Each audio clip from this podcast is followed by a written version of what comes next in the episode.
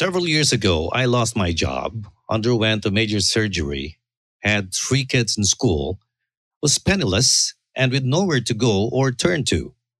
I spent most of my days inside my bedroom, feeling sorry for myself, trying to call friends for a job. All of them seemed to be taking a shower or were in a meeting after learning it was me calling. Believe me, it's the fastest way of losing touch with your friends. I just stared at a ceiling all day and contemplated on various ways of committing suicide. However, I realized with a streak of bad luck hounding me, I might just end up failing to kill myself properly. I was really on a tailspin. It was tough, to say the least, but miraculously, I got through all the pain and misery. In today's edition of Masterclass, you'll learn that you need not languish alone. There are people out there, aside from your friends, of course, who are trained to help you get out of the rut. And it's not about getting advice, it's more like getting a clearer picture of where we stand and how to traverse this dark tunnel. Our resident coach, mentor RV Villamarzo, will be our GPS towards the light at the end. This masterclass is brought to you by Cutprint Productions and Cutprint Podcast Network. Hi, RV. Welcome back. Hi, George. Mm-hmm. It's been uh, uh, a week uh, since that uh, online coaching session that we did. Very, very nice. It's still, and of course, those of you who haven't listened to it yet, go to Spotify and click on that particular episode. Anyway, RV, I was talking about well, languishing and feeling miserable, feeling sorry for yourself has this topic been what you might call on the top 10 of your list of coaching sessions? Oh, definitely, George. Like probably in the last 18 months, more and more people have been talking about, you know, the pandemic and what it has done to them. And mm-hmm. I have seen all sorts of variations of this. Uh-huh. Now, now you you said during the pandemic this has uh, um, seen an upward trend. Why so? Why why do you think? What do you think the pandemic did uh, to make people feel miserable. I guess their their world is crumbling. Like everything that they knew how to do, from how they make money to how they have fun, everything just sort of disappeared. And so now they're left trying to rebuild the pieces of their lives, and some of them just don't know where to begin. Uh huh. And um, do you call that what? Depression, anxiety, languishing? Uh, what's the proper term for that? Well, it, it could be anything, George. Like, uh-huh. um, languishing is a new term that just came out recently. Uh-huh. They said it's somewhere between depression and well being. So it, it's not enough for people to kill themselves, mm-hmm. but it's enough for people to feel really low and lacking in energy. Uh huh. And um, how long does this normally happen? Like, uh, for instance, I uh, am a languishing person, so to speak. Like, uh, how long should it take me for uh, for me to uh, call someone like you to help me out? I guess it, it depends. Like for some people, they don't even know that there's something going on. They just mm-hmm. think that they're, I don't know, maybe they're a little bit down for the day. And it could go on forever until they realize that, hey, I'm probably not as productive as I used to be. Or mm-hmm. I'm probably not moving around as much as I used to. And mm-hmm. usually that's the only time they get in touch with someone. Uh huh. And uh, how do you handle those cases?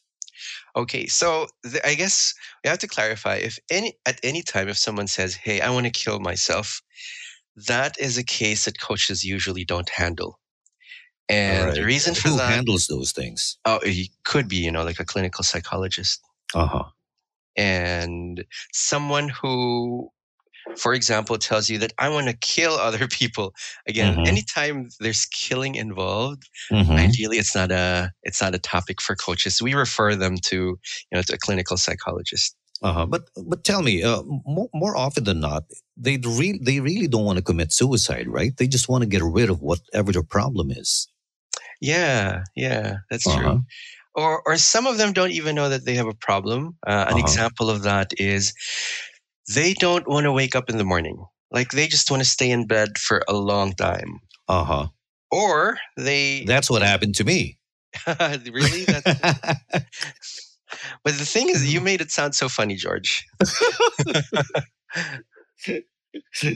oh, well, you know, I, I, have gone through it, and uh, uh, I guess uh, looking back at it, Uh, sometimes, uh, you know, you just have to uh, put some humor into what happened to you. And but it's true. I, I was thinking. I, I really thought that time if I commit suicide with the luck I've been going through, I might just fail and might live. Ah, that's true. that, that'll be weird, right?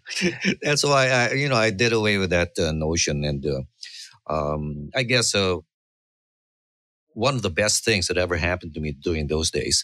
Well, I told you uh, uh, I was penniless, uh, but during Christmas I didn't have any- anything to give my kids, Mm. and uh, they gave me a very expensive guitar, Wow. and uh, that somehow woke me up. Wow. Uh-huh. And that led to, you know, it's it's so funny. It was I don't know if it was serendipitous or what.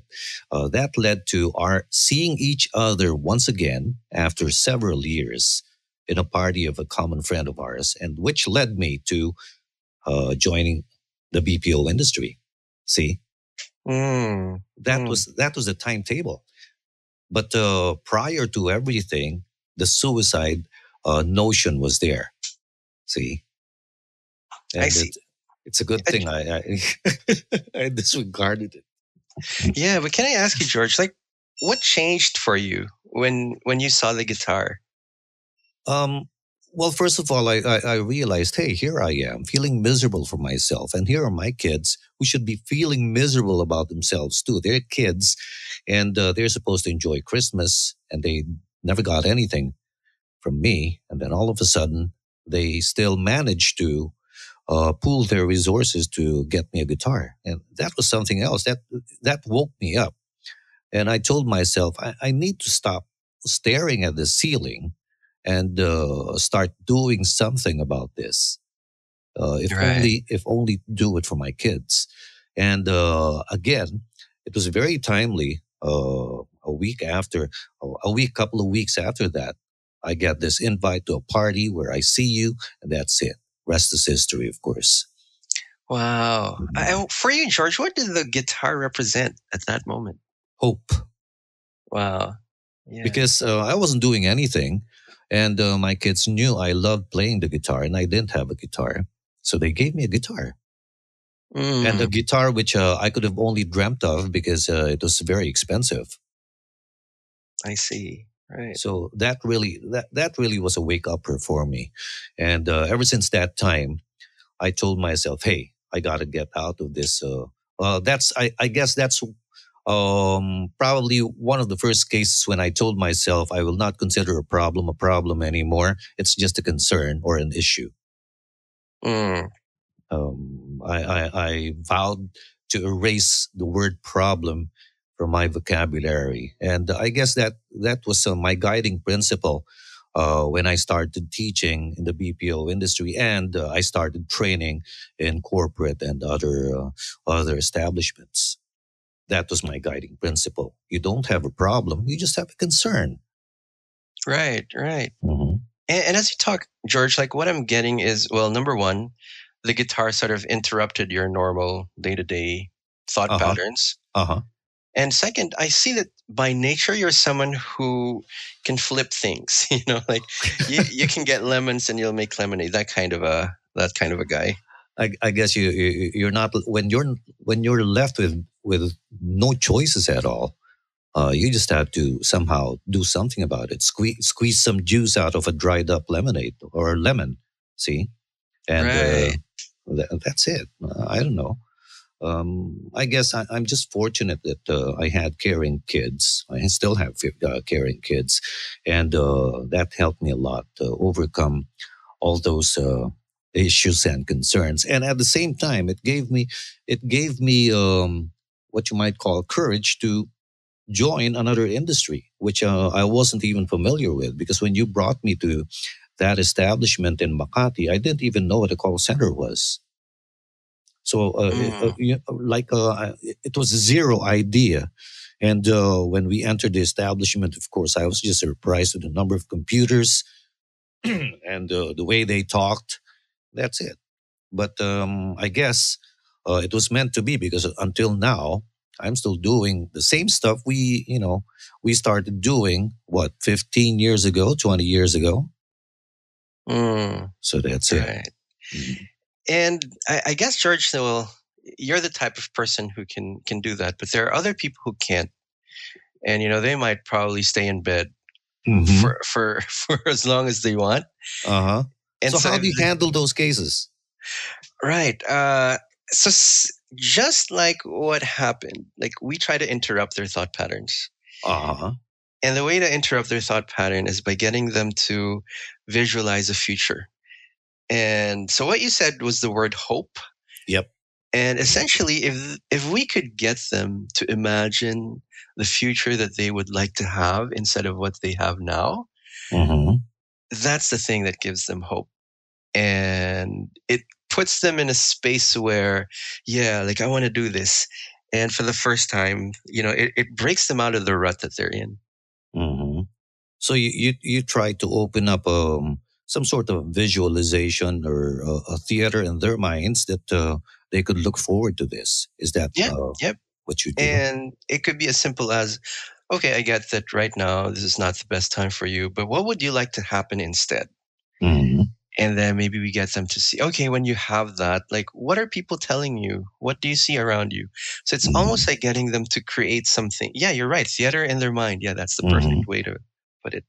How, how, how do you keep how how do you manage to open them uh, open them up? I mean, you know, not not everyone is uh, probably like me who you know who uh, readily open up to you. But what about those who just clam up and uh, answer you with just a yes or no, and that's it? Yeah, that's a great question, George. So mm-hmm. typically, that is a conversation killer when someone's someone answers with a yes or no. And yeah. so the way to mm-hmm. get around that is to ask questions that are not answerable by yes or no. the old the old BPO tactic, huh? Yeah, exactly.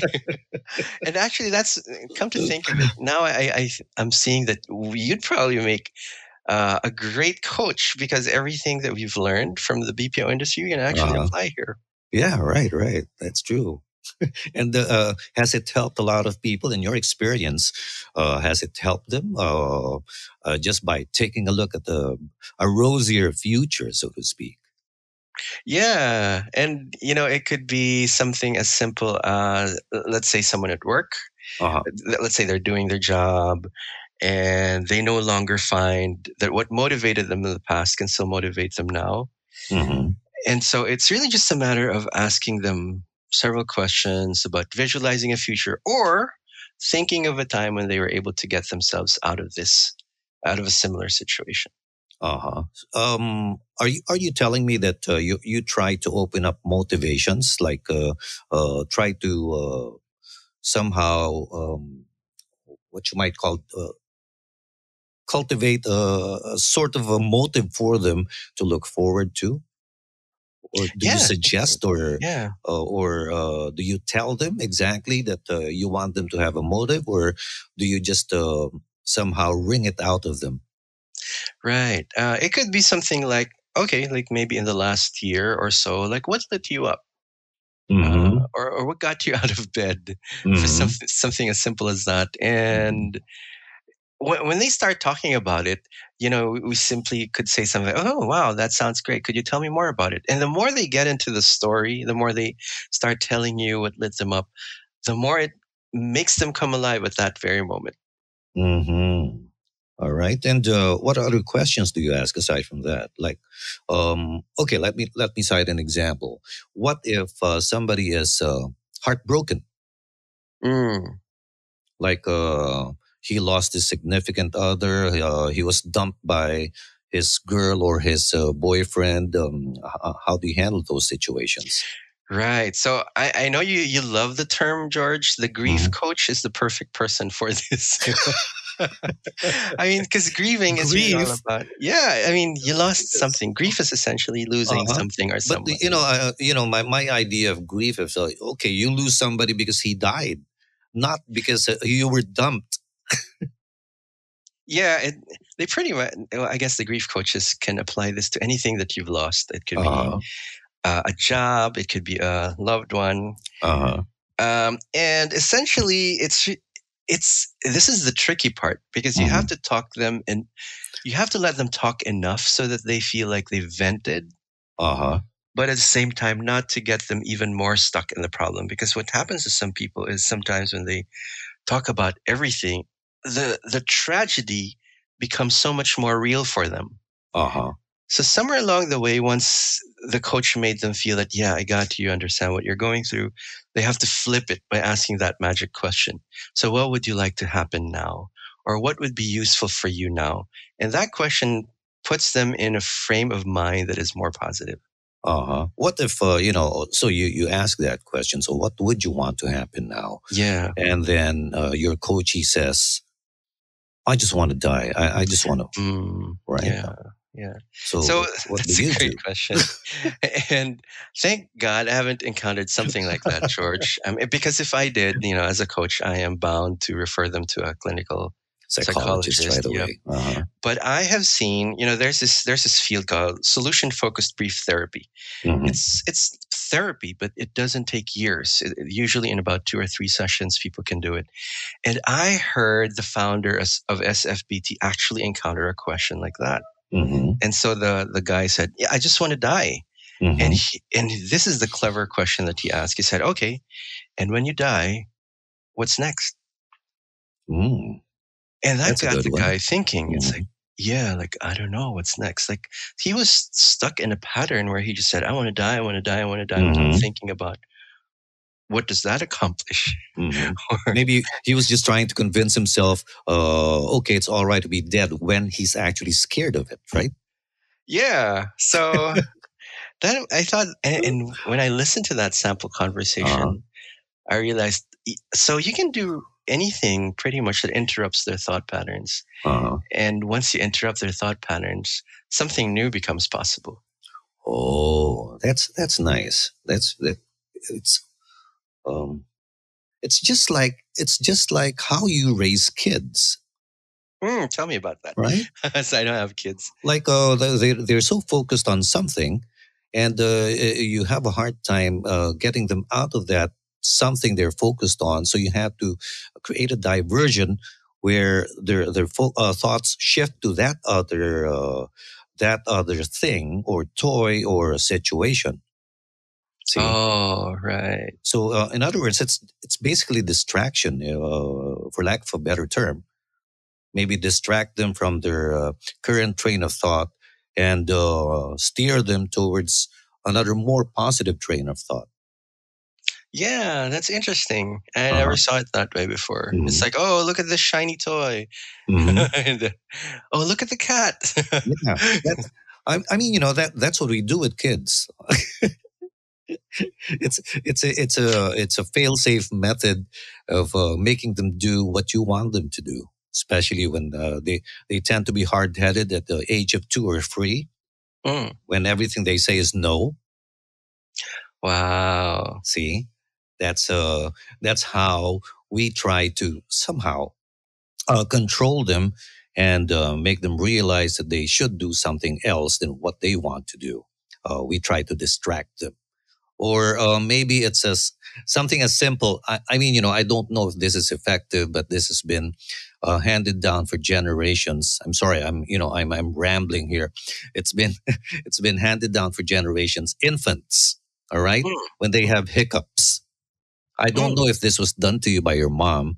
When they have hiccups, um, I remember my mom doing this to my siblings, and we did this to our kids too. When they have hiccups, a cotton ball on water and place it on their forehead. Mm, And then in a couple of minutes, the hiccups are gone. wow. Because uh, you know uh, uh, some people have been telling uh, the, the, uh, i guess the the reason for that according to the oldies is uh, uh, infants or babies uh, concentrate too much on their hiccups. That's why it doesn't go away. But if they're distracted and that cotton ball uh, the wet cotton ball um, somehow takes over whatever they're uh, they're uh, being concerned about they Mm, totally forgot forget about the hiccup and they get rid of it. wow. that's that's cool. Oh, you know what, George? Yeah. now that you talked about that, you know, I, I read somewhere that that's exactly how you train killer whales in Florida. Really? Like how? Yeah, because these things are huge, right? And they can Right. kill you anytime. So, for Mhm, example, if you want to go the, if you want them to go to, let's say, point A, mhm, and they don't go to point A, you can't just, you know, hit them and, and say, go to point A, uh-huh, because they might kill you. uh-huh, So what they do is they they distract the killer whales and say, "Hey, look at this," and they do that several times until eventually the killer whale actually does go to point A. So I uh-huh, can't push them. I have to attract them towards a new uh-huh. something. And trigger a reflex action from them. Yeah, because otherwise, the, the, I don't know, they might kill you or something. All right. Very nice. So th- that's applicable to people, apparently, and to human beings.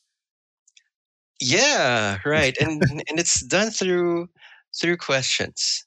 Uh-huh. Uh, so for for example, let's say someone says, "I hate my life. I hate my job. You know, I Mhm. hate my people. Like I have a team of ten people, and it could it could be something as simple as, "Okay, I, I get it. I get it that you you you don't like a lot of things, but looking at your life right now, what are the things that you do like?"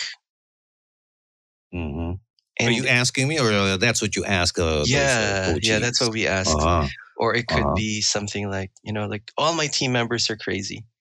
Okay, Mhm, when you said all, do you actually mean all 10 of them are crazy? And then mhm. they go, oh, no, actually, like three of them are pretty good. And then you say, okay, tell me about the three are pretty good. So it's really just a matter of flipping and flipping and flipping until they see, oh, you know what? I've been exaggerating.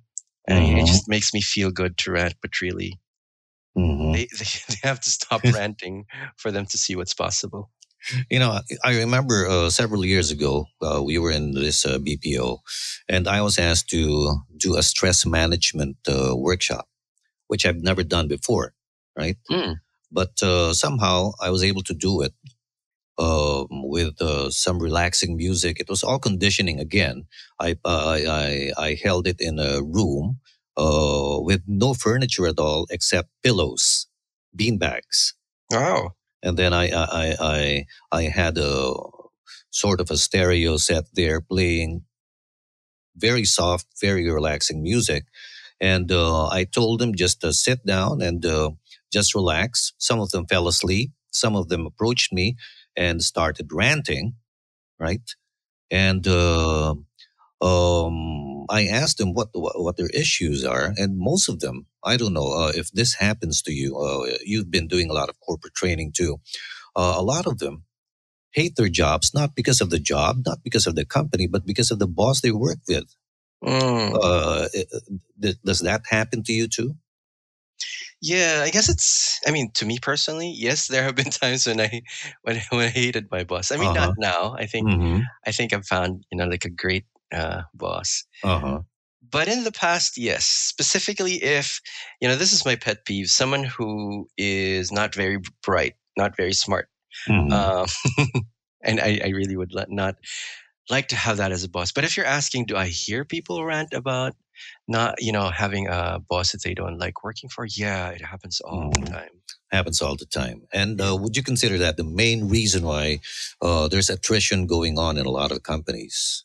Yeah, George, like uh, I remember we saw that data. This is the number one reason why people leave their companies. But I recently read also that, you know, with with more and more kids entering the workforce, Mm-hmm. apparently the the younger, the very young Gen Ys, Mm-hmm. they don't mind working for a boss who is very difficult. Uh huh. Um, as a matter of fact, like I heard someone say, I wouldn't mind working for someone who barks at me all day long if Mhm. I know that I'm learning something from them. And what they're realizing now is that the Gen Ys leave not because they have a bad boss, but because they're not learning anymore. Oh, okay. That's that's some food for thought. So that means they they they're on the lookout for progress too. Yeah, uh, Uh-huh. and it, it Which- doesn't. Yeah, go ahead, go ahead. I, Josh. I, I never realized that because you know you know um, I had this uh, impression that Gen Ys especially are so entitled that they think they're the best uh, people in the world. Right, right. And then that's true. Right. Mm. And uh, now that you're telling me that, that means they have something to look for. Uh, they they look forward to something. They uh, and they have an eye for improvement, so self improvement all the time. Yeah, yeah, and and that's interesting because you know Gen Ys they they've been described as needing friendship because their their parents treated them well. They were not spanked. Mm-hmm. And you know their teachers are very careful because their teachers were going to get in trouble mm-hmm. if if they you know too if they were too harsh on the kids. But surprisingly, I guess by the time they get to the workforce, some of them would want to look for the same sort of caring that they had, but some oh. of them will also oh. go, But I already have that kind of caring from my family mm-hmm. and from my mm-hmm. friends. And if you're mm-hmm. mean to me, well, I probably can tolerate you because I'm getting something else from you. Mm, I see. I guess that's the reason why the military has become very popular now among Gen Ys. Oh, wow. Really? Uh-huh. Mm. A lot, of, you know, a lot of kids nowadays uh, dream of joining the military. Of course, in the United States, it's really, it's really popular because uh, you get all a lot of benefits if you join the military. Like uh, you get uh, scholarships in uh, uh, this, the university of, of your choice. so I guess it works both ways. Um, yeah. And a lot of them, a lot of them aim for the Marines, which is, I mean, you know, that's hell on earth yeah. joining the Marines. Yeah. Mm-hmm. That's interesting. Wow. okay, so let's go back to uh, we we you know we've digressed a lot, but uh, you know okay, so you have that coaching session with someone uh, who's a languisher, so to speak, and then after these conversation, what ends up happening? Hmm. So the moment they begin to imagine the future that they want, mm-hmm. uh, everything becomes automatic it's mm-hmm. sort of the so the next question that you could ask is okay what do you see yourself doing now or or after you've thought of that what's emerging for you mm-hmm. and then they start you know like talking about the things that they want to do now and you know this is something that gets taught in coaching school they they say that if you take care of the who mm-hmm. the what will take care of itself okay what so about the why yeah, I, I, guess the why is sort of built into the who mm-hmm. because mm-hmm. it, it's your reason for existence. Mm-hmm. And if you can identify, like what, what, like you said, like the guitar is a symbol for hope, mm-hmm. and there are other things that you wanted to do maybe for your kids. Mm-hmm. And the moment people see a future that they have not seen before, everything else becomes easy. You know, like what to mm-hmm. do next, key next steps, and all of that stuff. Uh huh. So that's from a coach's point of view. Now, if you were wearing a mentor's hat, would you be doing it differently? Oh, yeah. uh-huh. uh, so if someone specifically came and said, Hey, can you give me tips on, and it was clear that the arrangement is a mentoring arrangement, not a coaching mm-hmm. arrangement. Mm-hmm. You know, people are, are finding out now that one of the quickest ways to get rid of, you know, this feeling of being lethargic is by getting some sun that's very true. Mm-hmm. Yeah. And mm-hmm. this is the reason why they have seasonal affective disorder in places like Chicago. Every mm-hmm. time it gets gloomy, people get depressed. Uh huh. Is that why people from Florida and uh, uh, Southern California seem to be, you know, more easygoing? so much more alive. Yeah. the sun and, and, well, scientifically speaking, it's vitamin D3. Vitamin D3 gets people a little bit more, you know, active and alive and and you know i heard that in africa when when, when someone's feeling down they tell him go run out in the you know open air or something you know like mm-hmm. just expose yourself to to the to, to nature mm-hmm. And it does something to them especially walking barefoot like who would have thought that walking barefoot actually yeah. does something positive for you F- feel the ground right yeah yeah uh-huh. very nice very interesting you know, um, another thing is probably uh, uh, daily habits, uh, waking habits of people. Um, people ask me, uh, you know, most of the time they ask me, "What time do you wake up, George?" And I say four o'clock, four o'clock in the morning, and they say, "Why?" Mm. Because if if I wake up when the sun's up, I get a migraine all day long. Oh, and I feel useless. And um, so they found it funny uh, bordering on the ridiculous. But then um, some of them actually did the same thing. Mm. because they asked me, so what do you do when you wake up? Well, first thing I do is pray, uh, do my prayers, and then um, get myself in the right frame of mind uh, to tell myself that uh, this is going to be a fantastic day. All right, uh, the positive thinking. And then I start with uh, the usual coffee, breakfast, doing my crossword puzzles, which somehow uh, stimulates my mind already. So uh, by the time I finish the crossword puzzles and the newspapers and everything at breakfast, I'm ready for the day. And some of them actually did the same thing, and they're now they're very grateful because they seem to, you know, um, be more prepared now in welcoming the day in front of them, whatever uh, the challenges may be. Wow. So that's my that's my I don't know that's my I don't know if you might call it uh, formula formula or yeah. whatever, but um, it has uh, been successful with uh, some some students of mine, some trainees of mine, and hopefully I could share that with other people as uh, the days go on. But that's how it is. Start your day uh, in the proper frame of mind, and uh, definitely uh, everything's going to be fine. Wow, that's interesting. And I heard you sleep early too, right? Yeah, um, I got rid of television. The only thing I watch on television is sports. Mm. Uh, a, a, a, little basketball, a little volleyball, but that's it. Uh, I'd rather, you know, uh, end my day reading a book. Uh, but uh, I'm not like the, uh, the George before, where I had to finish a book a day. I don't I don't really finish a book a day anymore, but I read. I read some, and then it's lights out. By yeah. then, I get my eight hours of sleep still when I wake up at four.